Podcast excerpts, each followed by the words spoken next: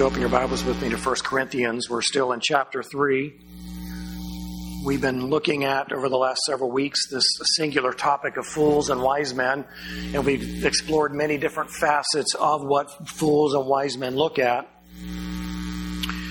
And so Paul is confronting the church in Corinth over the influence that human philosophy and human wisdom has had in the life of their church. Paul has made it very clear to us that God's wisdom has been demonstrated through the message of the cross. The source of wisdom, excuse me, this source of wisdom is regarded as foolishness to the Greeks who have prided themselves on their own ideas of what wisdom means. So for centuries, man has asked the question Who am I? Why am I here? Where am I going? What is the meaning of life? What is the end?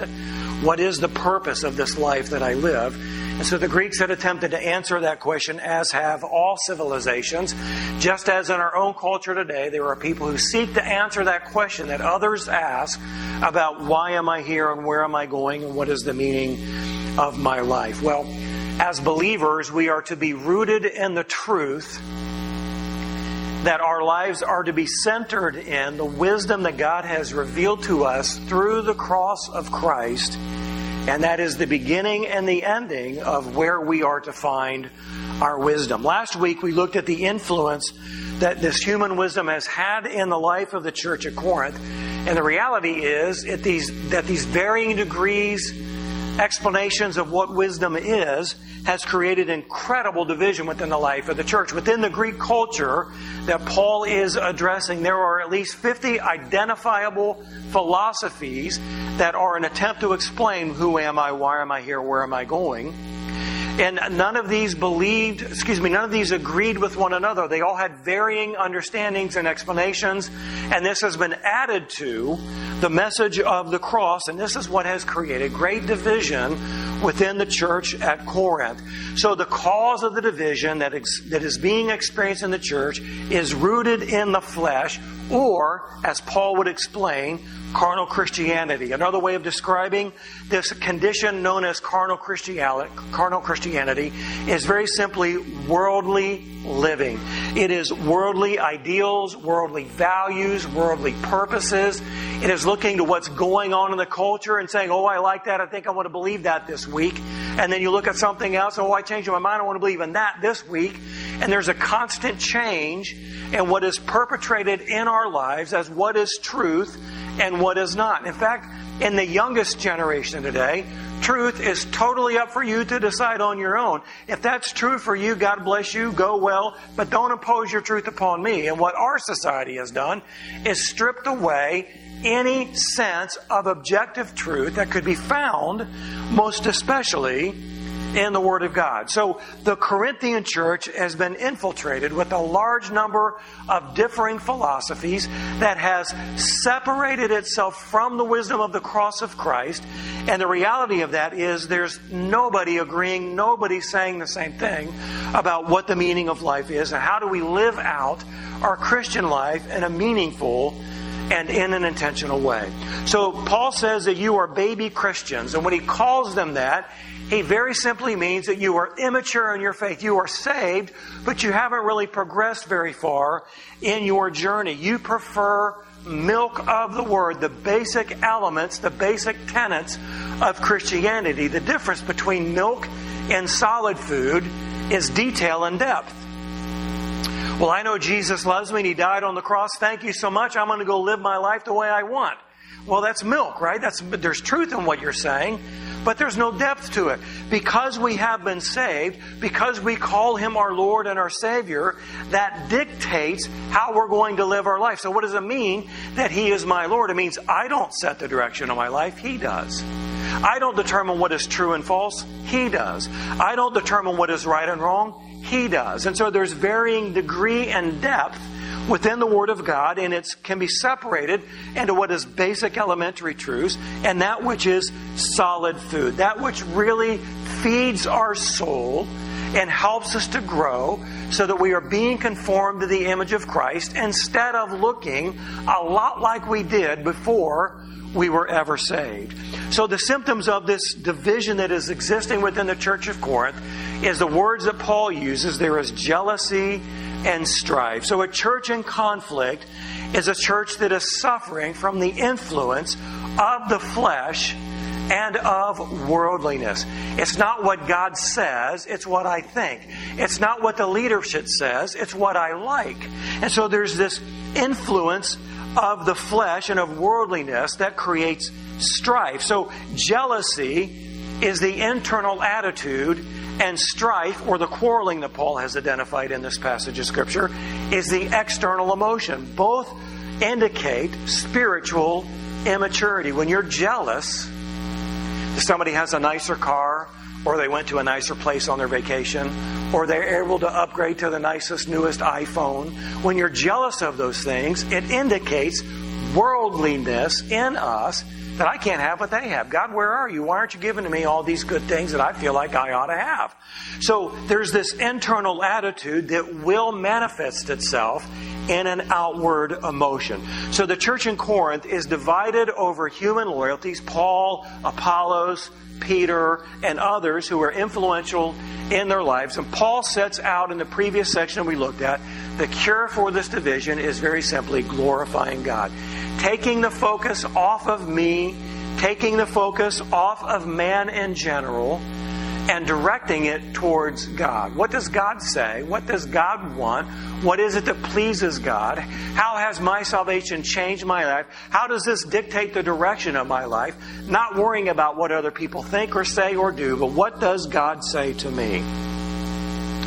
Mm-hmm. When we have our focus set on God and we live our lives in accordance to what God has said, anything that happens in our life, God is going to get the glory for. This is one of the great mysteries to me. I've been a Christian for more than 30 years, and I still find it unbelievable that God can be glorified through my life. Why? Well, because I'm a wretched sinner. I am sinful and selfish to the core. I can talk the talk and I can dress the dress and I can say the right things, but in the heart of hearts, I am an unfinished work, deeply entrenched in sin, and yet in my in my service to him, I ask that he would do something in me and through me that in some small way would bring him glory. And God does that. God does that through you. And it's not because of who you are. It's not because of your innate abilities. It's not because of your potential. It's because of the work of the Spirit that has made you into something that you were not before you came to know Him. And so each of us have the capacity to bring glory to God as we live our lives for Him. So, verse 9 from last week is a segue to what we're going to continue to talk about in this week. Verse 9 says, For we are God's fellow workers, you are God's field, God's building. So there's a transition from what was an agricultural analogy, where one plants and the other waters, and yet God causes the growth. And so now Paul is going to take upon himself, in communicating these truths, this architectural analogy which would have spoke very deeply into the hearts of the Greek culture because they had prided themselves on the marvelous buildings that adorned their city. And so when Paul starts to talk about this architectural function that they're so well aware of, it's going to speak very deep into their heart of hearts.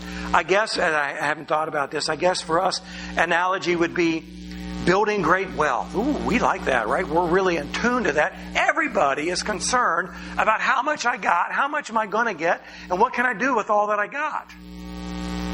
Thinking in the song that we sung, As the Deer, do we really want Him more than gold and silver? Well, we can say that, but what does our heart really communicate? More is never enough. I gotta have more. The next job, the next promotion, the next something that is going to fill a gap in me that God designed for Him to fill.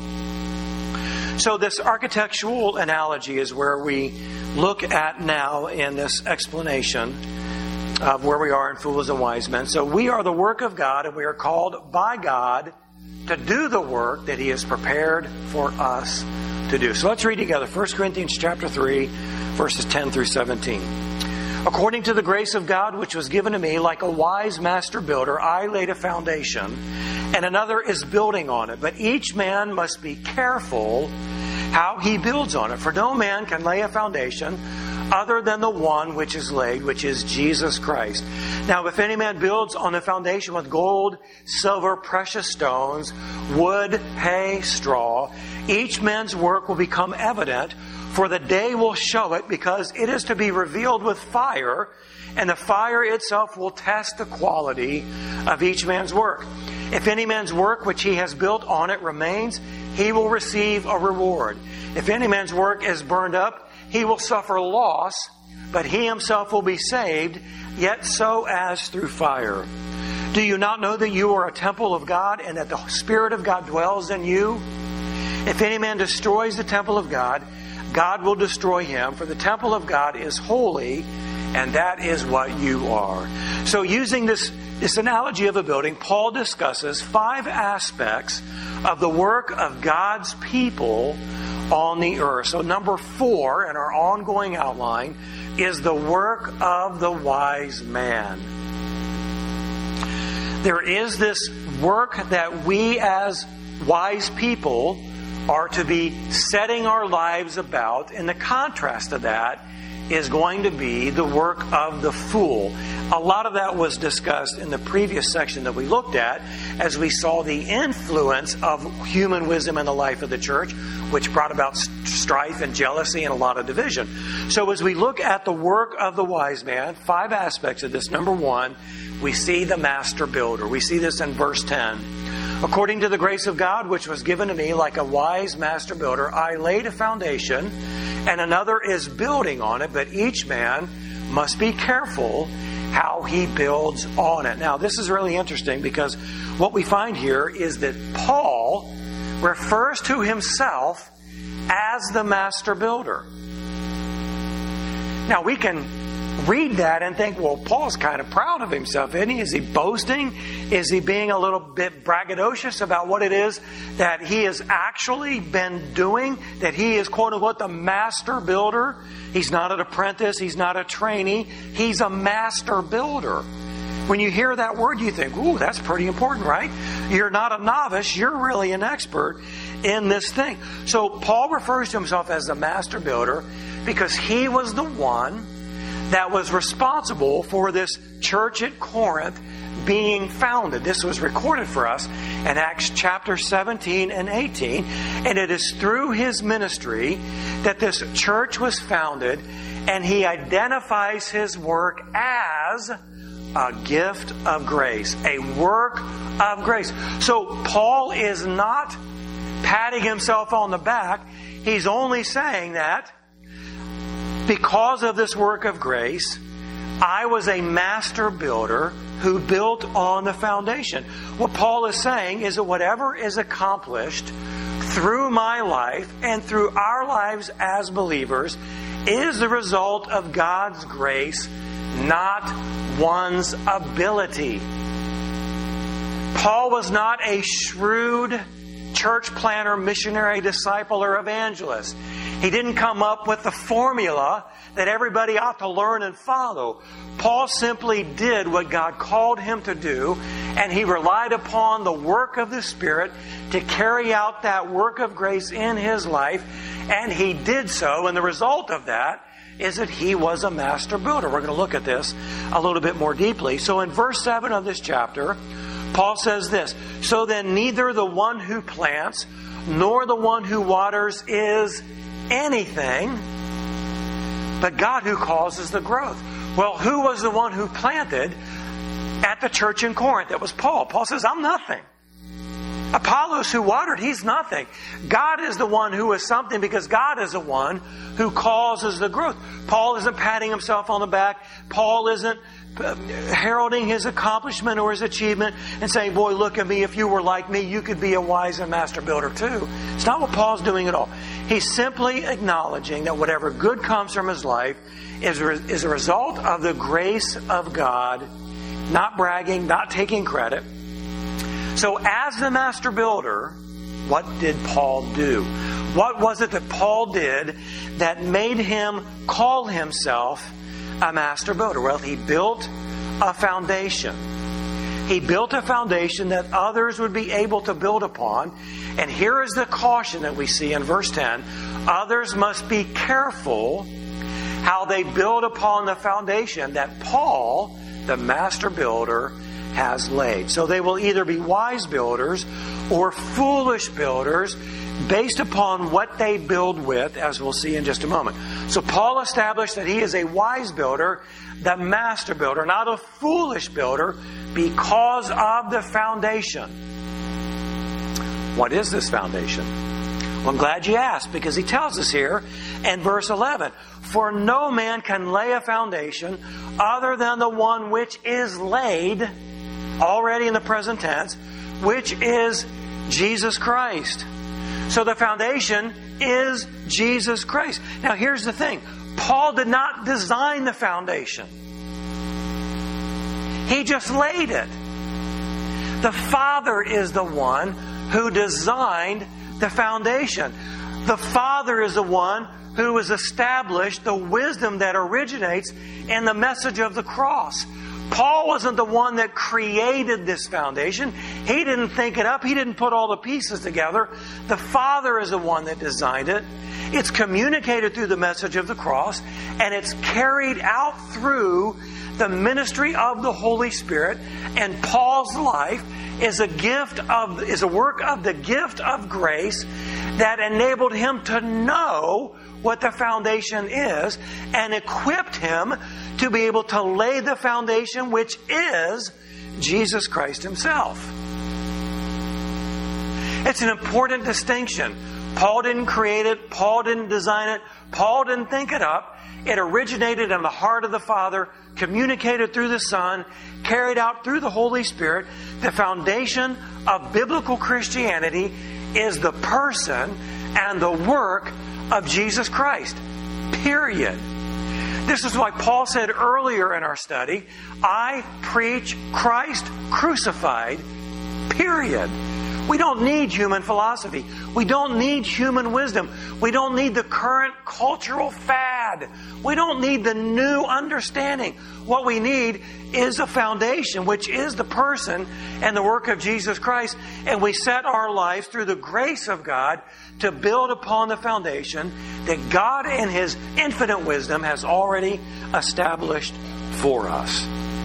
So all of Scripture, hear me very carefully, all of Scripture is about Jesus Christ. Not some of it, not most of it, not pieces of it.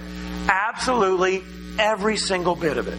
During his earthly ministry, as he was continually confronting the Pharisees and the religious leaders of the day, who believed that by knowing and memorizing the Word of God, they could achieve eternal life by the vast amount of information they had memorized Jesus confronts him and says this in John 5:39. Didn't make it, I'm sorry. You search the scriptures because you think that in them you have eternal life. It is these that testify of me. So when Jesus was confronting the religious leaders of the day, all they had to go on was the Old Testament. And Jesus says very carefully, very clearly, very plainly, all of these scriptures that you have prided yourself in knowing and memorizing and reciting, all of these speak of me. The Old Testament predicted and prepared for his incarnation. All of the Old Testament is about the coming of the promised Messiah. The Gospels tell the history of Jesus' earthly ministry. The book of Acts tells the, tells the history of his church in its early years. The epistles, the writings that we find in our New Testament, are commentaries on the message and work of the person and the work of the cross. The book of Revelation is the final testimony of his reign and of his imminent return. All of Scripture is about the person and the work of Jesus Christ. This is the foundation of biblical Christianity, and to lay any other foundation is a contradiction all of Scripture. Sadly, not all churches are built on this foundation, not on the person and the work of Christ. Some are built on the teachings and the traditions of men. Some are built on the moral teachings of Jesus. And some are built on human philosophy and worldly wisdom that find the work and the person of Jesus Christ to be insufficient. You know, there is a big movement in our Christian culture today to plant churches. That's not a bad thing. More churches mean more presence of God in the community, at least theoretically. But when these church planters get together and they say, you know what, the traditional church just isn't meeting the need. It isn't addressing the issues. And so here's what we need to do. We need to plant a church that is culturally relevant. We want to plant a church that is appealing to lost people. We want for the pagan to come in and feel at home. We want them to be welcomed. We want them to be loved. We don't really care if they get anything about the biblical foundation of Christianity. What we want to do is we want to make a connection to lost people and hope that somehow down the line, after months and probably years, they might hear the gospel message and by the grace of God respond to it. Let's plant a church. And there are hundreds and perhaps even thousands of churches that are being planted that have nothing to do with the person and the work of Jesus Christ. And I think even more sadly, there are many, many churches that are in existence today that started upon the foundation of the person and the work of Christ, and they've somehow lost their way. And they want to redefine what church is. They want to reinvent what it is all about. And the reality is very simply this we need to build on the foundation, which is Jesus Christ and Him alone. Jesus gave the importance of the foundation with which we're going to build our lives when he was teaching in Matthew 7, verses 24 to 27. And here's what he says Therefore, everyone who hears these words of mine and acts on them may be compared to a wise man who built his house on the rock. And the rain fell, and the floods came, and the winds blew and slammed against that house, and yet it did not fall, for it had been founded on the rock. Our lives, our church. That's exactly what Jesus is talking about. When Paul is talking about wisdom, he didn't invent that. He didn't think, boy, I need to come up with something that really addresses the need of wisdom in the local church at Corinth. He's simply teaching about what Jesus has already said.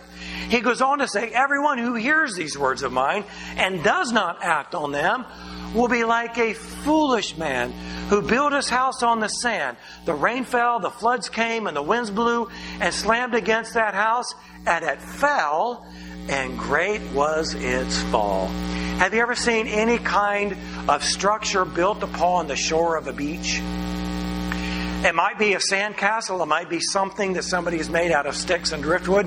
And you look at that and you, wow, that's pretty cool. I admired that. That's really took a lot of time and a lot of ingenuity to do that. And you come back a day later and where's it at? It's gone. It is just totally wiped out. And this is the analogy that you and I have before us today is that if we hear the words of Christ and we accept them and we take them into our hearts and into our lives, our lives, our church will be built upon the rock, on Him. But if we don't take his words in, if we hear them and say, well, yeah, you know, that's kind of old fashioned, Jesus, I'm hip, I'm in the with it generation, you know, it's all different today. And we don't build our lives upon these things that Jesus has said. Life is going to batter our foundation, our structure, and it's not going to last. What we build upon will make all the difference in the world. It will either be strong and sturdy or it's going to be weak and flimsy. So the foundation is critically important, but so are, number three, the materials. Verse 12. Now, if any man builds on the foundation with gold, silver, precious stones, wood, hay, straw, not a lot of explanation about what that means. It's apparent to this community exactly what it means. So, with a foundation that is sure, it is rock solid, it is the work and the person of Christ, there is still a choice in the materials that the builders are going to use. Here's the key. Here's what we need to really be paying attention to is this. As long as we are alive, We are building. As long as we have breath in our lungs, we are building. We are building some sort of life, some sort of church, some sort of Christian fellowship, some sort of Christian service. It may be, it may be a beautiful structure or it may be a shack. It may be built intentionally or it may be built through neglect, but it cannot help being something. Our lives are the result of what we are building, either intentionally or what is being built through neglect. Our lives, our church, is either being built with gold and silver and precious stones or with wood, hay, and straw. So the building materials mentioned in verse 12 are in two categories. The first one represents high quality materials. Now, it was not uncommon in the ancient culture to adorn these buildings with gold and silver and precious stones. If you think back to the building of the temple, the first building that would be God's dwelling place for the nation of Israel, man alive, they had thousands of pounds of gold that was built into that temple. And it was because it was the most important structure they could ever build. It was for God Almighty. So there are these high quality materials that we are going to use that are going to be the source of the building that we will build in our lives individually, our church corporately upon that foundation. Secondly, there is the wood, hay, and straw, which are inferior materials. So the first category signifies the greatest faithfulness, the most skillful and careful work done for the Lord. The second category signifies just the opposite. It is the least of the materials, it is the leftovers. Now, these materials do not represent wealth or talent or opportunity, nor do they represent spiritual gifts, all of which are good and are given to each believer by the Lord as He sees fit, are spiritual gifts. The materials represent the believer's response to what God has given, how well we will serve the Lord with what He has given to us. In other words, the structure that we build, that is our life, that is our church, represents our work. Works don't save us, but we are saved for good works. That's an important distinction. You can be the most moral person, the most generous person, the most caring person. You may have the, the, the greatest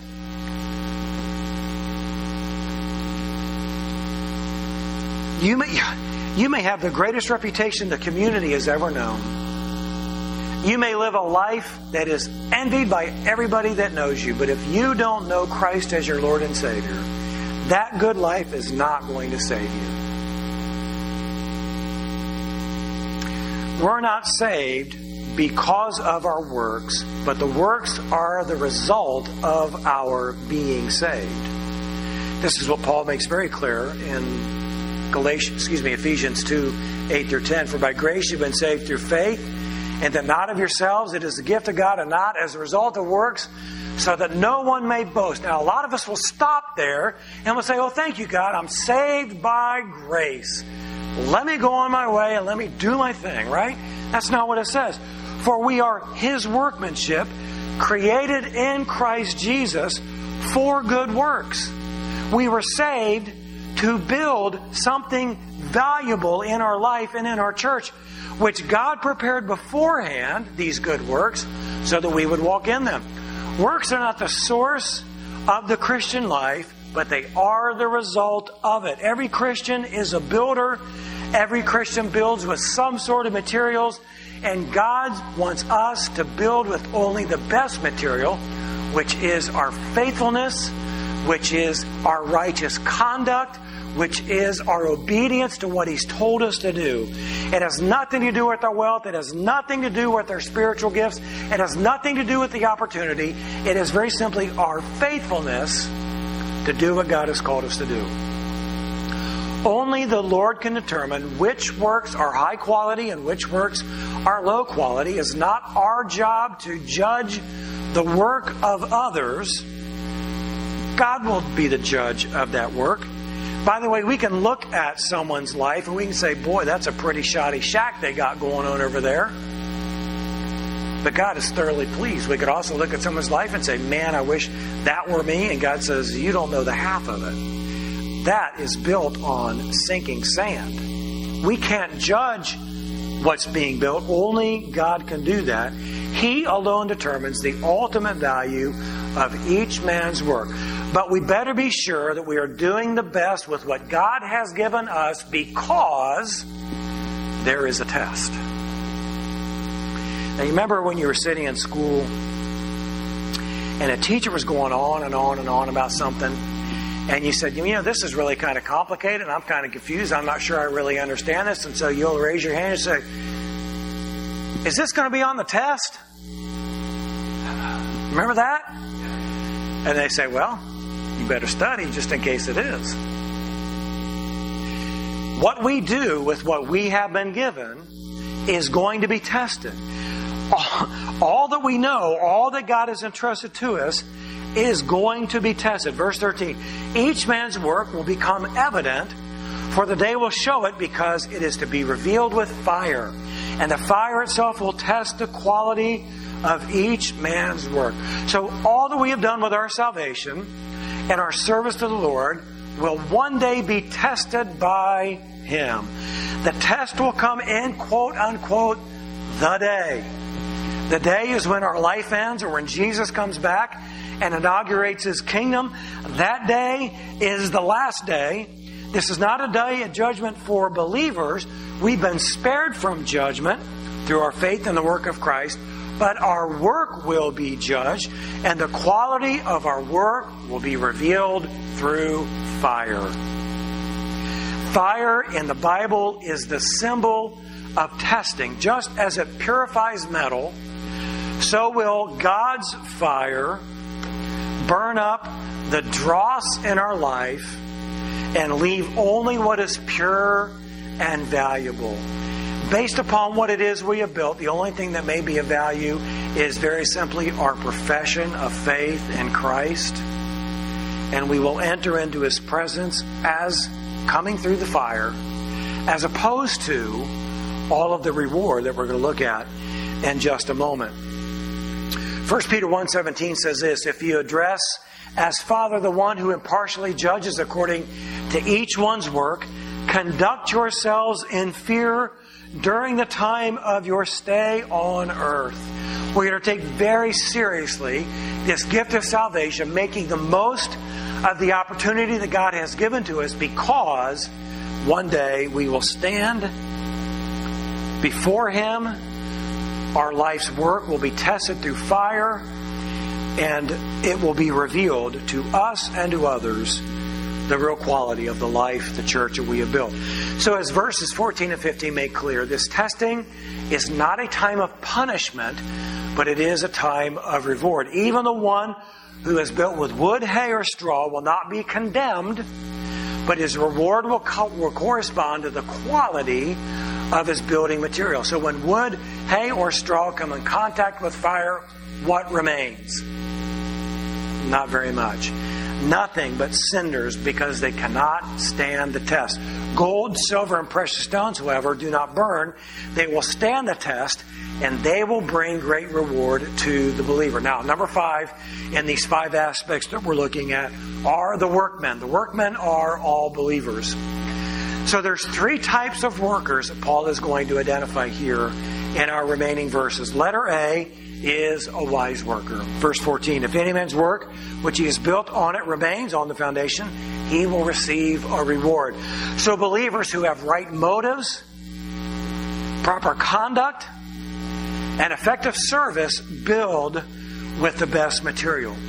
So, what is it about our motives and our service to the Lord? Well, some do it to be seen, some do it to communicate a bit of a ruse. Some do it because they think it's going to benefit them in some way. Some serve with improper motives. Some serve and have conduct that is absolutely contradictory to the profession of their faith.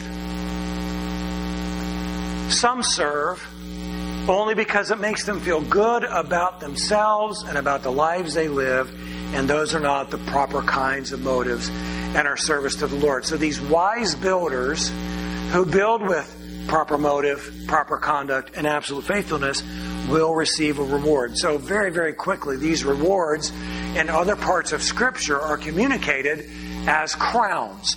So, there is the crown of righteousness for those who live their lives with proper conduct. We see this in 2 Timothy 4 7 and 8.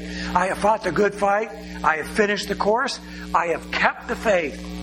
In the future, there is laid up for me the crown of righteousness, which the Lord, the righteous judge, will award to me on that day, and not only to me, but also to all who have loved his appearing. There's also the crown of exaltation or the crown of rejoicing, which is for those who are faithful to tell others about Jesus. 1 Thessalonians 2:19. For who is our hope or joy or crown of exaltation?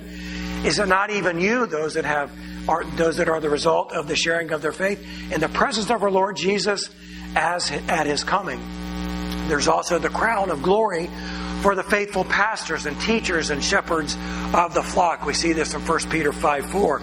And when the chief shepherd appears, you will receive the unfading crown of glory as under shepherds of the great shepherd. The crown of life is for all who endure faithfully to the end, for all believers.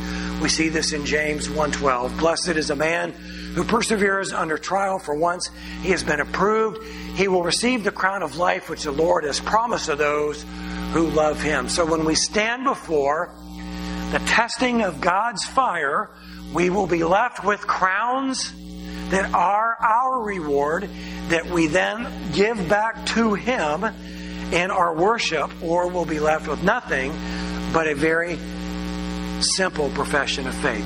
The second type of worker that is identified here is the foolish worker. We see this in verse 15. If any man's work is burned up, he will suffer loss, but he himself will be saved, yet so as through fire. So these are the workers who are wasteful with their lives. They are unfaithful with what God has given to them. They do not wisely use what God has entrusted to them. They may serve, but their motives aren't pure. Their conduct is unrighteous, and their service is self centered. It has been corrupted by worldly ideals and through worldly motives. So Paul warned others at the church of Colossae when he says in Colossians 2:18, "Let no one keep, excuse me, let no one keep defrauding you of your prize or of your reward by delighting in self-abasement and the worship of the angels, taking a stand on visions he has seen, inflated without cause by his fleshly mind." This is a very similar train of thought between foolish man and a wise man, one who is built on the foundation, and one who is building his life upon whatever the common popular culture is saying. So, though there is a person who runs through, excuse me, the thought here is of a person who runs through the flames but is not yet burned, yet they smell like smoke. They come before the Lord with nothing to give back, but their garments reek of smoke as one who has escaped the fire just in the nick of time. Their work has been burned up, although they are still saved. Now, the final category that Paul gives to us here, letter C, is a destructive worker. Now, this is a very challenging pair of verses to look at and to understand. And what I think helps us is this Paul speaks of the temple of God in both a singular sense as an individual person and in a corporate sense relating to the church as a whole, which we'll see in verse 17. So let's look at verse 16 first. Paul says to this believing community, Do you not know that you are a temple of God? And the assumed answer is yes, I know that. And that the Spirit of God dwells in you. Yes, we do know that, Paul. We know that we are the temple of God because, excuse me, a temple of God because the Spirit of God dwells in us. So individually, all true believers are indwelt by the Holy Spirit and are a temple of God. We are a sanctuary for the Holy Spirit since He dwells within us. So, as an individual temple of God, we have an obligation to be a wise builder of what God has entrusted to us. So, as Paul is addressing those who know they are indwelt by the Holy Spirit, he's issuing a stern, a stern warning to those who are the source of division individually Mm-hmm. and to the corporate environment of the church at Corinth. They are neither wise builders nor are they foolish builders. Instead, they are destructive builders or workers. They're wreaking havoc within the community of believers where jealousy and strife are commonplace and are having a terribly negative impact within this community of believers. Now, in verse 17, Paul speaks about the corporate experience. If any man destroys the temple of God, God will destroy him, for the temple of God is holy, and that is what you are. So here the temple of God has a corporate understanding instead of just a singular individual understanding. Paul is speaking about the church collectively. The destruction of God's temple here is not speaking of a person attacking another person, but it is a person attacking the corporate temple of God by creating division within the church. So let me try to explain it like this. If you are a destructive worker, you have been saved, and perhaps you are going to enter into the presence of God reeking of smoke because you haven't built upon the solid foundation. You're not necessarily attacking another individual, but what you are attacking is what others are building on the foundation of Christ. And so you are trying to destroy what they are building through the addition of human philosophy and human wisdom. So individually, you are attacking the corporate building of the temple of God in that church. Now, the warning is this as a destructive worker, if you destroy the corporate community of believers, God is going to destroy you. Well, what does that mean? Well, it doesn't mean that God is going to take away your salvation because our salvation is a gift of grace. It isn't given to us as a result of works, and it isn't going to be taken away from us as a result of works. It's simply a gift of grace. But what it means is this is that if we are a destructive builder or a destructive workers or worker, we have set ourselves against God, and God's not going to stand for that. God is going to protect his temple because why? The temple is holy. So part of the misunderstanding about these about these two verses is Paul isn't speaking, in my opinion, to an unbelieving remnant within the church of Corinth, because he says the temple of God is holy, and that is what you are. What he's saying is you are a destructive worker. You are tearing down what God is building up within this community of believers who have tried to build upon the solid foundation of the work and the person of Christ. And if that is what you're, you're continuing to do, God is going to come after you. He is going to destroy you. So we have this wise builder who builds on the foundation of the work and person of Christ. We have the foolish builder who recognizes the foundation of the work and person of Christ, but builds his life out of something totally different. And then you have the destructive worker who is saved but is tearing down what the wise builders are attempting to build. God will not stand for that, and God is going to come against that.